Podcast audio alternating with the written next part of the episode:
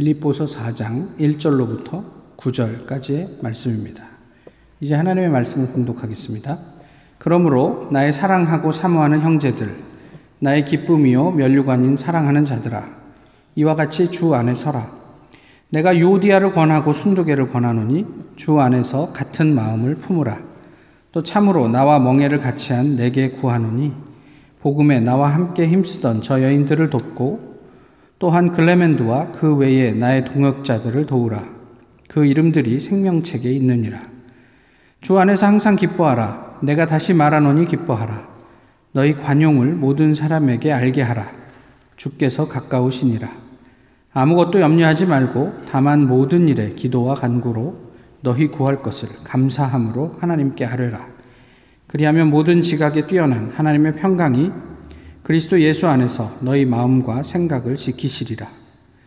끝으로 형제들아, 무엇에든지 참되며 무엇에든지 경건하며 무엇에든지 오르며 무엇에든지 정결하며 무엇에든지 사랑받을 만하며 무엇에든지 칭찬받을 만하며 무슨 덕이 있든지 무슨 기림이 있든지 이것들을 생각하라. 너희는 내게 배우고 받고 듣고 본 바를 행하라. 그리하면 평강의 하나님이 너희와 함께 계시리라. 아멘.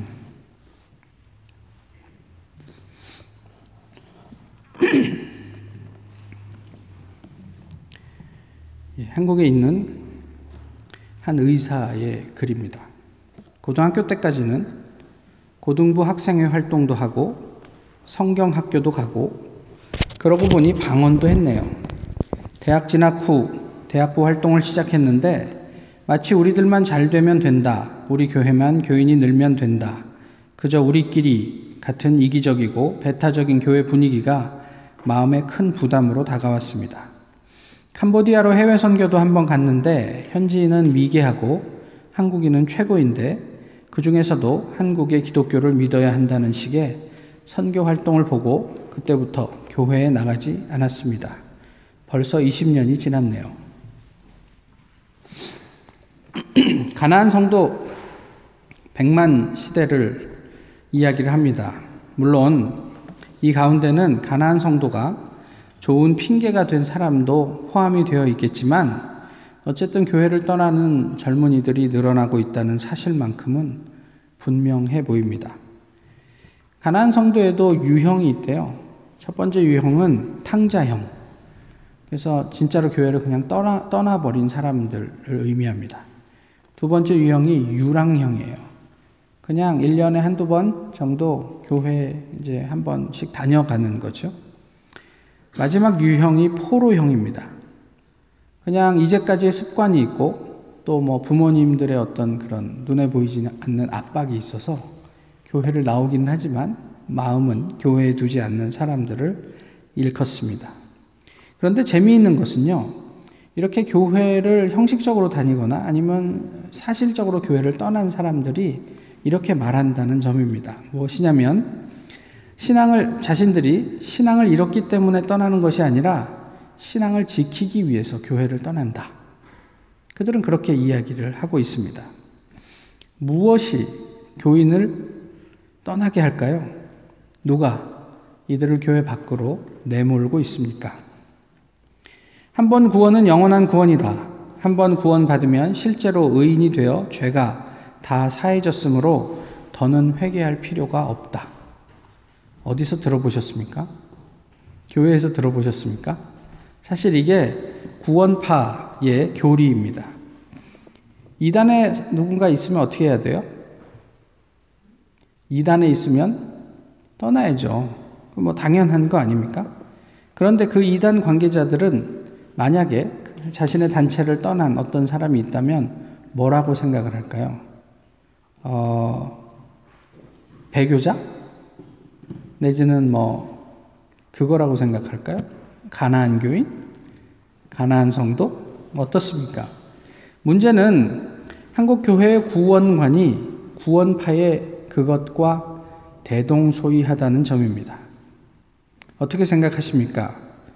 삶이 배제된 이상, 삶이 배제된 그, 그 어떤 꿈에 그리는 어떤 자리, 이로서의 구원을 정의하고 어, 있는 것.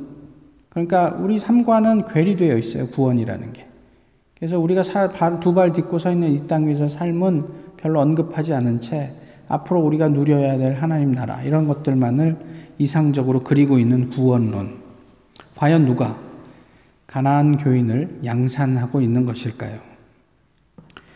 오늘 본문을 좀 보시면 본문 그, 그, 아, 이제 바울의 어떤 마음들이 좀 드러나 있는데 제가 이미 말해, 말해 드렸던 것처럼 빌립보서는 기쁨의 서신입니다. 그래서 기쁨이라는 단어를 많이 사용하고 있죠. 그러나 또 한편으로는 빌립보 교회 안에 있는 문제들이 분명하게 아, 묘사되어 있습니다. 그 문제의 근원적인 부분이 이제 오늘 본문에서 언급되고 있는데요. 본문을 시작하면서 바울 마지, 그, 일 절에서, 그러니까 사 절이죠. 무슨 이야기를 하냐면, 주 안에 서라. 이렇게 이야기를 하고 있습니다.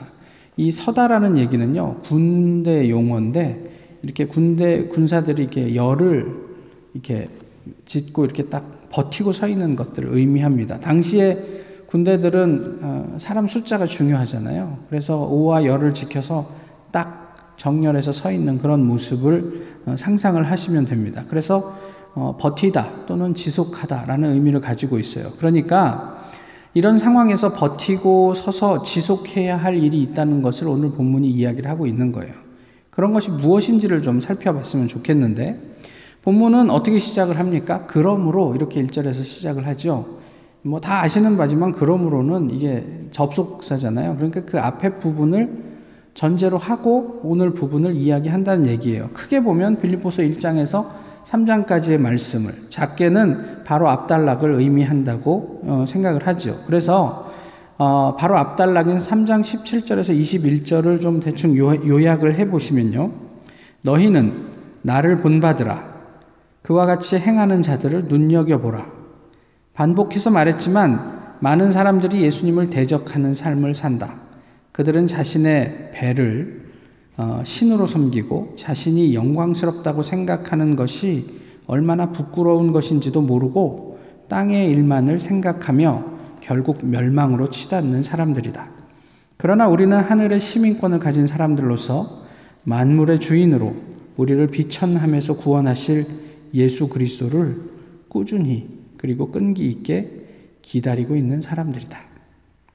그러므로 오늘 본문으로 이어지는데 너희는 이와 같이 땅만 보지 말고 꾸준히 끈기 있게 기다리는 그것을 버티고 서서 지속해라. 이게 오늘 본문에 이제 이어지는 마지막 삼 장 마지막 단락과 이어지는 오늘 본문 일 절의 내용이죠. 그런데 주 안에 서는 것을 힘들게 하는 일이 빌립보 교회에 있었단 말이에요. 특히 오늘 본문에서 언급하고 있는 유오디아와 순두개와 관련된 일입니다. 이 두 사람은 누구일까요? 아마도 학자들은 빌립보 교회의 지도자가 아닐까 생각을 합니다. 그런데 이 대목을 읽으시면서 혹시 긴장이 느껴지십니까? 이게 굉장히 중요한 그건데 뭐 그냥 그런가 보다 뭐 내가 알게 뭐야 뭐 알지도 못하는 사람들 이름 언급된 게 뭐가 그렇게 중요해? 라고 지나갈 수도 있지만요. 한번 좀 생각을 해보, 해보시면 어, 누군가 교회에서 문제를 일으켰다면 통상 그 사람의 실명을 거론하며 그 문제를 언급하는 게 쉬운 일은 아닙니다. 근데 그 바울도 자기의 이제 편지를 쓸 때마다 교회에 문제가 있을 때 그 문제를 일으킨 어떤 사람의 실명을 거, 거론하는 일은 여기가 유일해요. 네. 한번 생각해 보세요. 내가 뭔가 실수할 수도 있고 잘못할 수도 있지만 그것을 교회 모든 교인들이 아, 뭐 그 홍길동이 걔 아무개가 뭐 그랬대. 이런 식으로 그것을 뭐, 뭐, 목사가 설교하면서 실명을 거론한다거나 아니면 뭐 교회를 광고하면서 뭐 그런 이야기를 한다고 했을 때 그게 결코 이렇게 쉬운 일만은 아니란 말이죠. 그럼에도 불구하고 바울이 여기서는 그 실명을 언급했습니다. 그렇기 때문에 이 유오디아와 순두개라는 이름 속에 묘한 긴장감이 흐르고 있는 거예요. 물론 그 다음 절에서 바울은 그 분위기를 다른 데로 돌려서 말하기는 했지만 어쨌든 그 이름이 거론되었다라는 것만으로도 이 두 여인이 어, 교회의 어떤 갈등과 관련된 중요한 어떤 사안에 연루되었구나라는 사실들을 저희가 좀 추측해 볼 수가 있습니다. 이러한 맥락에서 본문이 우리에게 말씀하시는 내용은요. 이 문제를 어떻게 해결할 것인가. 사실 바울은 항상 이런 걸 얘기를 할 때 그냥 아주 근원적인 일, 이야기들을 하죠. 문제 사안 하나하나를 뭔가 이렇게 이렇게 하면 되고 저렇게 해라 뭐 이런 지시를 하는 내용들은 잘 포함되어 있지 않습니다. 그러니까 오늘 본문의 내용은 그리스도인, 다시 말하면 구원받은 사람들의 삶과 관련된 내용이 거기에 포함되어 있어요. 먼저 저희가 좋아하는, 그래서 늘 이렇게 갈망하고 기대하는 그 시간, 기도를 한번 보시자는 말이에요. 아, 유명한 구절이죠. 그래서 많은 분들이 이 구절을 가지고 위로를 받고 그러기도 합니다. 어떤 어려움에 봉착했을 때마다 너희는 아무것도 염려하지 말고 모든 일에 기도와 간구로 감사함으로 너희 구할 것을 하나님께 아뢰라. 어, 이게 얼마나 이게 위로가 되는 이야기예요. 그런데 한번 생각해 보세요. 아무것도 염려하지 말라고 해요. 그게 가능한 일입니까? 불가능한 일이죠. 아무것도 염려하지 않는다는 게 인간으로 어떻게 가능한 일입니까? 그런데 마태복음, 마태복음 육 장 이십칠 절의 눈으로 보면 오늘 본문을 조금 다르게 볼 수가 있어요. 뭐냐면 마태복음 육 장 이십칠 절의 말씀은 뭐냐면 너희 중에 누구라도 염려함으로 그 키를 한 자라도 크게 할 수 있느냐라는 이야기예요. 우리가 막 염려하고 애쓰고 뭐 그렇게 해서 우리의 키를 크게 할 수 있습니까? 뭐 요즘은 의학이 좋아져 갖고 뭐 나름대로의 방법들이 있긴 하지만 어쨌든 하나님 유전적으로 이렇게 내재되어 있는 키를 크게 하는 것은 우리가 걱정한다고 될 일이 아니에요. 무슨 뜻이냐면 걱정이 아니라 그 무엇을 해도 키를 크게 하는 것은 우리가 할 수 없는 일이다. 우리가 할 수 있는 일이 아니다. 그러면 염려하지 말라는 말은 무슨 말이 되냐면 우리가 할 수 없는 일인데 그걸 왜 염려하냐. 그런 염려는 하지 말고 너희가 할 수 있는 일을 해라. 이런 의미가 된단 말이에요. 다시 얘기하면 오늘 본문에서는 우리가 할 수 없는 일을 염려하고 걱정하기보다는 그냥 그것을 하나님께 맡겨버리라. 그리고 너는 지금 네가 할 수 있는 일이 무엇인지를 살피고 그 일을 하면 돼. 이런 이야기를 하고 있는 거죠. 빌립보 교회에 염려가 많습니다. 어떤 염려가 있습니까? 일단 빌립보 교회를 세운 바울. 바울이 지금 감옥에 갇혀 있어요. 그래서 그분의 건강도 염려가 되고 멀리 떨어져 있으니까 뭐 이렇게 면회를 가볼 수 있는 것도 아니잖아요. 여러 가지 어떤 어려움들이 있어요. 바울과 관련해서. 그리고 이 편지 빌립보서를 전해줄 에바브로디도는 앞에서 언급되었는데요. 그 생사를 넘나드는 투병을 하고 있습니다. 그러니까 이 교회의 귀한 일꾼인데 이 일을 그렇게 이렇게 막 이렇게 액티브하게 감당할 수 있을 만큼의 건강 상태가 아니에요. 아니 사실 언제 죽을지 모르는 그런 어떤 투병 생활을 하고 있는 사람이다. 그리고 교회는요. 교회는 자기들 안에 여러 가지 문제들로 내홍을 겪고 있었어요. 어떻게 해결할까요? 하나님께 맡길 것은 맡겨드리고 우리가 할 일에 집중해야 되지 않을까? 바울의 얘기가 그거예요. 그런데 바울이 다는 조건이 있어요. 이게 조건이다라고 이야기하는 건 아니지만 바울이 계속 반복해서 언급하는 구절이 있는데 그게 뭐냐면 헬라어로 앤 크리스토 인 Christ Jesus 이거란 말이에요. 그럼 오늘 본문을 한번 보세요. 주 안에서 기뻐하라. 주 안에서 너희 관용을 모든 사람에게 알게 하라. 주 안에서 아무것도 염려하지 말라. 주 안에서 모든 일을 감사함으로 하나님께 아뢰라. 주 안에서 기도와 관, 간구를 통해 주 안에서 주 안에서 계속 반복하고 있죠. 우리의 기도와 간구는 이렇게 드러나야 한다는 거예요. 무슨 이야기냐면 바울에게 배우고 받고 듣고 본 바를 행하는 것으로 기도는 목격되어야 해요. 저희가 흔히 하는 말로 아 저는 평생 하루도 안 빠지고 큐티하고 있습니다. 뭐 이런 이야기 또는 저는 하루에 뭐 한두 시간씩 어, 빠지지 않고 기도합니다. 또 뭐 사십 일 금식해서 내가 뭐 이런 계시를 받았습니다. 이런 경험이 있습니다. 뭐 이런 이야기 말이에요. 그런데 이게 기도가 아니에요. 기도는 이런 말이 아니고 우리의 삶이란 말이에요. 다른 사람에 의해서 목격되는 삶이란 말이에요. 우리가 치열하게 사는 삶 속에서 모든 사람이 알 수 있는 태도와 행동으로 드러나는 삶이 기도임을 가르쳐줘요. 좀 더 말씀을 나눠볼게요. 저희가 어, 몇 주 전에 출애굽기 십사 장 말씀을 갖고 나누었죠. 그때 하나님께서 뭐라고 모세에게 얘기합니까? 너는 어찌하여 내게 부르짖느냐? 이게 무슨 말씀이라고 그랬죠? 왜 너는 기도하냐? 아니 그럼 그런 절체절명의 상황 속에서 어, 기도해야죠. 그런데 하나님께서는 이미 그런 일이 있을 것을 모세에게 알려주셨잖아요. 그럼 지금 기도할 때가 아니라 하나님께서 하라 하신 일을 할 때란 말이에요. 앞에는 애국 군대가 있고, 그러니까 앞에는 홍해죠. 뒤쪽에서는 애국 군대가 추격하고. 그런데 하나님께서는 그 패닉에 빠져 있는 모세와 이스라엘 사람들에게 지금이 기도할 때가 아니고 얼른 그 홍해를 건너야 할 때라고 말씀해 주시고 계신 거죠. 기도만 하지 말고 알고 있는 대로 살아라. 이렇게 하나님께서는 우리에게 요구하셨어요. 그 이어지는 말씀이 그리스도인의 삶의 모습이에요. 삶의 모습과 관련해서 바, 바울은 이 단어로 시작합니다. 뭐죠? 오늘 설교 제목인 끝으로. 이 끝으로라는 말이 뭐예요? 마지막으로. 예, 마지막으로 이 말씀을 드리고 오늘 설교를 마치겠습니다. 이게 얼마나 해방감을 느끼는 이야기예요. 그렇죠? 예, 그런 의미입니다. 편지를 마무리하기 위한 말이지만 조금 다른 각도에서 보면 내가 유언처럼 바울이 지금 어떻게 될지 모르는 상황 속에 있어요. 감옥에 있다는 얘기니까. 내가 유언처럼 또는 내가 간절하게 정말 진지하게 마지막으로 너희에게 말한다. 이런 이야기가 될 수 있는 거죠. 일 장에 보시면 바울이 빌립보 교인들에게 뭐라고 얘기하냐면 내가 그리스도의 심장으로 너희 무리를 얼마나 사모하는지 하나님께서 나의 증인이 되신다. 이렇게 얘기를 해요. 와, 그리스도의 심장으로 어떤 교인을 사모한다는 것을 하나님께서 증언하실 수 있다. 하나님이 증인이다라고 얘기한다는 것은 어, 상당한 일이 아닌가 이런 생각이 들어요. 그 바울, 바울의 마음을 가지고 오늘 본문을 보셔야 돼요. 끝으로. 이제 내가 더 이상 길게 쓸 수 없어서 이제 마지막으로 너희에게 말한다. 이거는 정말 마지막으로 꼭 하고 싶은 한마디를 하고 있다는 얘기인 거예요.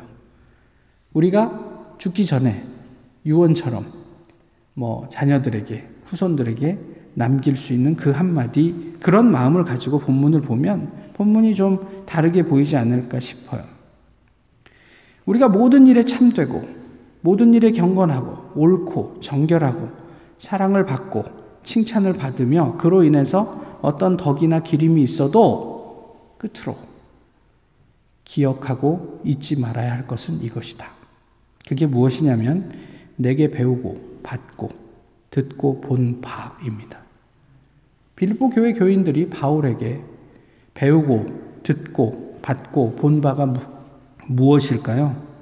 빌립보서의 전체의 주제, 기쁨이 아니고 이 마음이에요.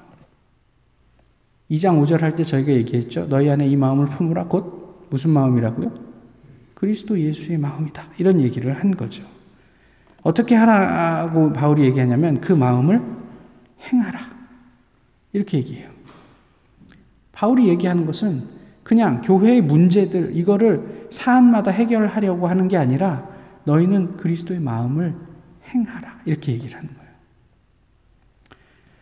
참과 경건, 그리고 오름과 정결, 사랑을 받음, 그 다음에 칭찬받음. 성경이 뭐라고 돼요? 무엇에든지 이렇게 얘기를 하고 있잖아요. 얼마나 좋아요. 모든 일에, 어떤 일에도 참되고 옳고 정의롭고 정결하고 또 사람들의 사랑을 받고 칭찬을 받고 얼마나 좋아요. 그래 사람들이 기념해 주잖아요. 그 덕을 기리잖아요. 그래서 무슨 뭐 그 그 뭐 명예 뭐 박사학위도 대학에서 받는 거고 그것 때문에 훈장도 받는 거고 교회에서 공로패도 받는 거잖아요. 그런데 아십니까? 그게 교회를 힘들게 해요. 그런 빌미를 준단 말이에요. 우린 인간이기 때문에. 내가 완벽해요. 그러고 난 다음에 우리는 더 겸손해지면 좋겠는데 내가 참되고 의롭고 옳고 정결하고 사람들이 다 나를 집중하면서 사랑하고 지지해주고 그러면 어떻게 합니까? 우리는 그래. 내가 이 시대의 선지자지. 의인이지. 그것이 교회를 어렵게 하더란 말이에요. 유오디아와 순두개는 부족한 분들이 아니에요. 교회의 지도자가 될 만큼 아주 철저한 신앙인이었어요. 그런데 그분들이 교회의 어려움에 이유가 되더라는 말이에요.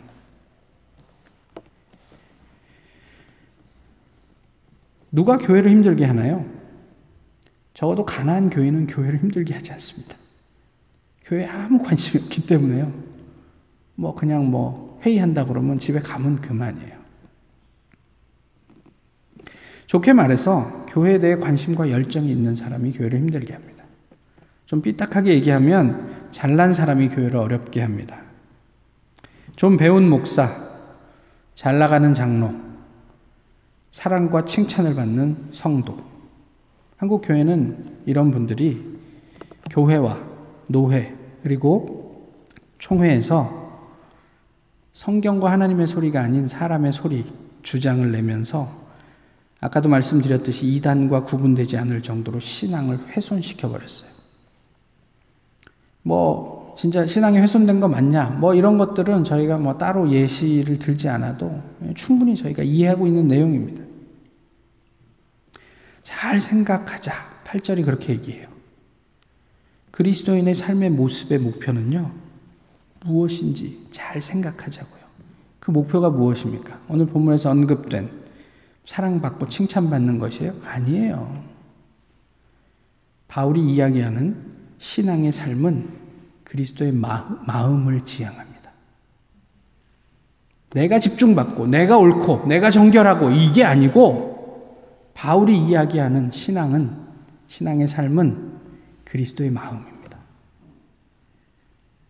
그 낮아짐, 좀 더 솔직히 말하면 비참, 이것이 우리 그리스도인들의 궁극적인 지향이다라고 가르쳐주고 있는 거예요.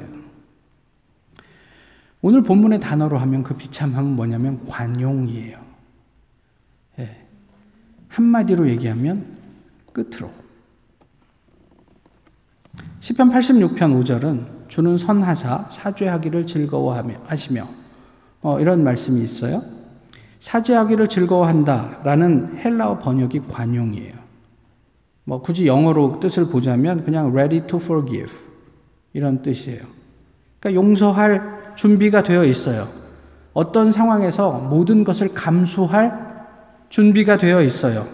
어떤 사람이라도 내가 포용할 넉넉함이 있단 말이에요. 그것이 관용이에요. 그런데요, 세상에서는 물론 그렇지만 교회 안에서조차도 관용하면 그 관용하는 사람을 사람들이 쉽게 봅니다. 아쉽게도. 끝으로 가면 사람들이 무시해요. 예수님께서 말석에 앉으라, 저 끝자리에 앉으라, 끝으로 가라 이렇게 얘기하는데 그렇게 말석에 앉아 있으면 별것 아닌 사람인 줄 알고 사람들이 그냥 이그노어해요. 그냥 지나쳐요. 고린도후서 십일 장에 이런 말씀이 있습니다. 누가 너희를 종으로 삼거나 잡아먹거나 빼앗거나 스스로 높이거나 뺨을 칠지라도 너희가 용납하는구나. 세상에 이걸 용납할 사람들이 어디 있어요? 내 뺨을 치고 나를 잡아먹으려고 하고 나를 탈취하고 뭐 나를 무시하고 나를 괴롭히는데 가만히 있을 사람이 어디 있어요? 그런데 그럴 상황이 있더란 말이에요. 관용하는 대신 힘이 있는 자가 되면 독재를 할 수 있을 만큼 권세를 쥐게 되면 그 사람 앞에서는 어, 종처럼 부리고 교인의 재물을 탈취하고 스스로 잘난 체하고 교인을 무시해도 사람들은 그 사람 앞에서 아무 소리도 못하더란 말이에요. 이 교회가 내 것인 건냥 우리 가족에게 모든 것들을 물려주고 그런 가족 경영 체제를 유지해도 교인들이 그것이 하나님의 뜻이라고 얘기하더란 말이에요. 바울이 지금 그것을 얘기하고 있어요. 고린도 교회 교인들에게. 바울이 관용적인 사도이다 보니까 교인들은 바울을 향해서 그렇게 이야기를 하고 있어요. 그런 태도를 가지고 있단 말이에요. 바리새인이 예수님에게 그러했잖아요. 자기가 예수님보다 더 나은 줄 알고 예수를 종처럼 부리고 희롱하고 뺨을 쳤죠. 예수님은 그래서 죽으셨어요. 바리새인들이 예수님을 잡아먹었어요. 바울도 고린도 교회 교인들에게 말씀드렸던 것처럼 그런 취급을 당했습니다. 그런데 바울이 이야기하는 자리가 바로 그 자리예요. 빌립보 교회 교인들은 그 자리에 갈 수 있을까요? 아니, 오늘 우리는 성경이 이야기하는, 이야기하는 대로 그 낮아짐, 비움, 비참함의 자리를 자처할 수 있겠느냐는 말이에요.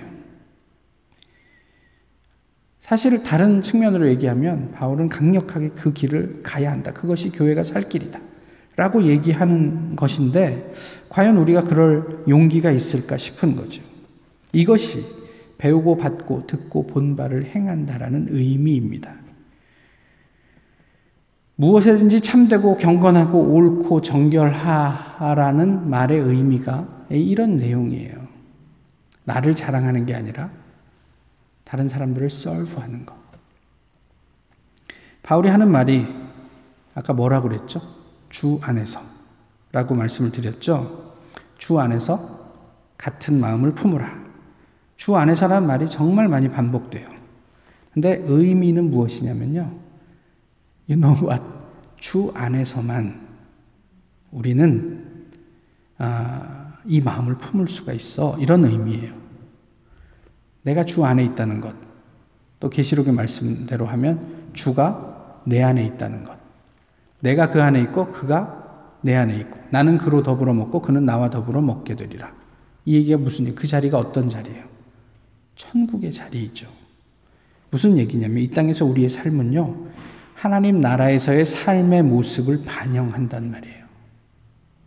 그냥 앞으로 장차 갈 하나님 나라를 이야기하는 게 아니라 우리가 그렇게 거룩하게 된 그 이상적인 하나님의 나라의 삶이 이 땅에 반영되는 것, 그것이 기도요 그리스도인의 삶이다 라고 얘기를 하고 있어요.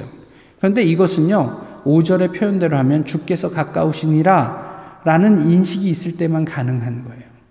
주 안에서 주께서 가까우시니라, 이거를 신학적인 용어로 종말, 종말론적 삶의 모습이라고 이야기를 하는 거죠. 이제 내가 내일 죽을 텐데 오늘 뭐 못 참을 게 뭐 있어? 이제 내일 예수님께서 오실 텐데 오늘 내가 뭐 이렇게 막 집착할 게 뭐 있어?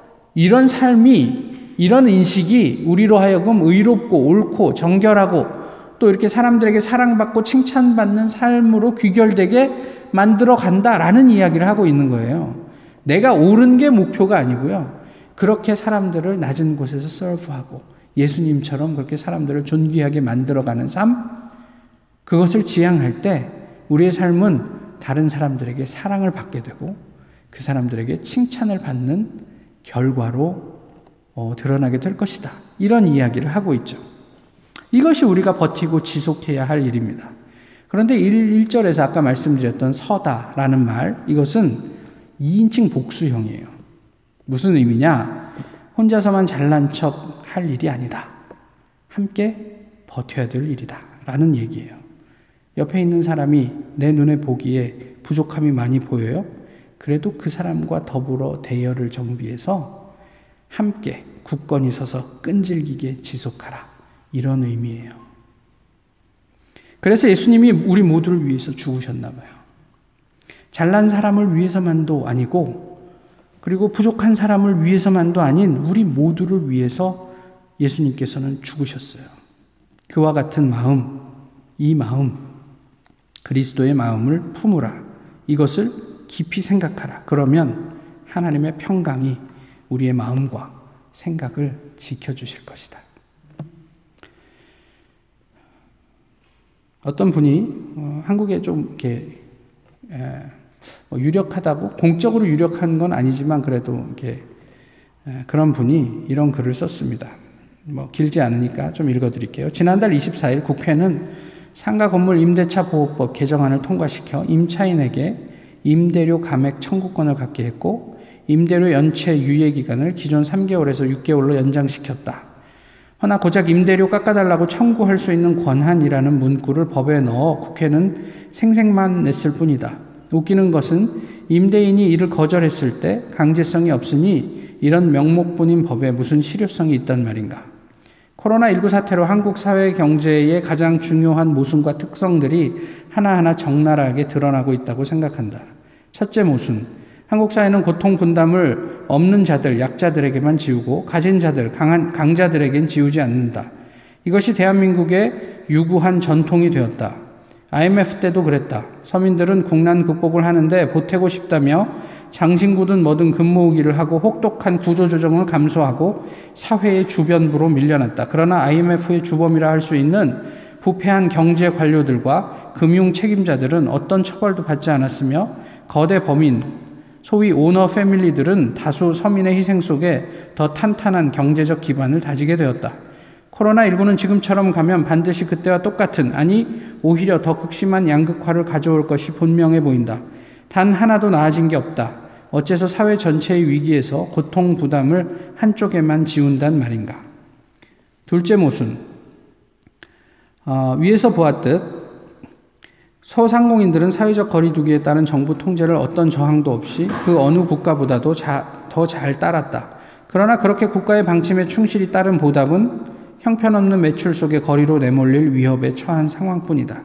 그러나 임대인들은 사실상 아무런 고통 분담을 하고 있지 않다. 그 이유는 국가가 방역을 위한 경제 행위를 통제함에 있어 불공정하기 때문이다. 대면 사업 종사자들은 생계를 위협받을 만큼의 경제활동 통제를 당하는데 임대인들은 경제활동, 곧 임대료 징수에는 사실상 아무런 통제가 없는 이유는 뭘까? 사실 이것은 한 개인의 의견이니까 제가 이게 옳다 그르다 이런 이야기를 하고 싶은 건 아니에요. 그런데 이 마지막 구절, 과연 우리 사회에선 자산이 더 소중한가? 사람이 더 소중한가? 국회와 행정부는 입으로만 국민을 위해 존재한다고 떠들지 말고 실제적 입법 활동으로 이를 증명해야 한다. 이것이 사실 저 개인적으로 좀 가슴을 쳤습니다. 우리에게 똑같은 이야기가 되는 것 같아요. 무엇이냐면 끝으로. 이제 끝났습니다. 끝으로. 그리스도인은 입으로만 세상을 섬긴다고 떠들지 말고 실제적 활동으로 이를 증명해야 한다. 이것이 신앙을 가진 사람들이 기도하는 자리입니다. 그 자리에서 모든 지각에 뛰어난, 무슨 이야기냐면 모든 것을 알고 주관하시는, 사람이 넘어설 수 없는 상황을 초월하시는 하나님의 평강이, 평강이 우리의 전 인격과 인생을 지키고 책임지실 것입니다. 기도하겠습니다. 귀하신 주님, 오늘도 주님 앞에서 예배하게 하심을 감사합니다. 여러 가지로 어렵고 힘든 상황과 또 시간들이 계속되고 있지만 주님 안에서 하나님께서 허락하시는 그 평안을 저희가 넉넉히 누리는 주님의 백성 되게 하옵소서.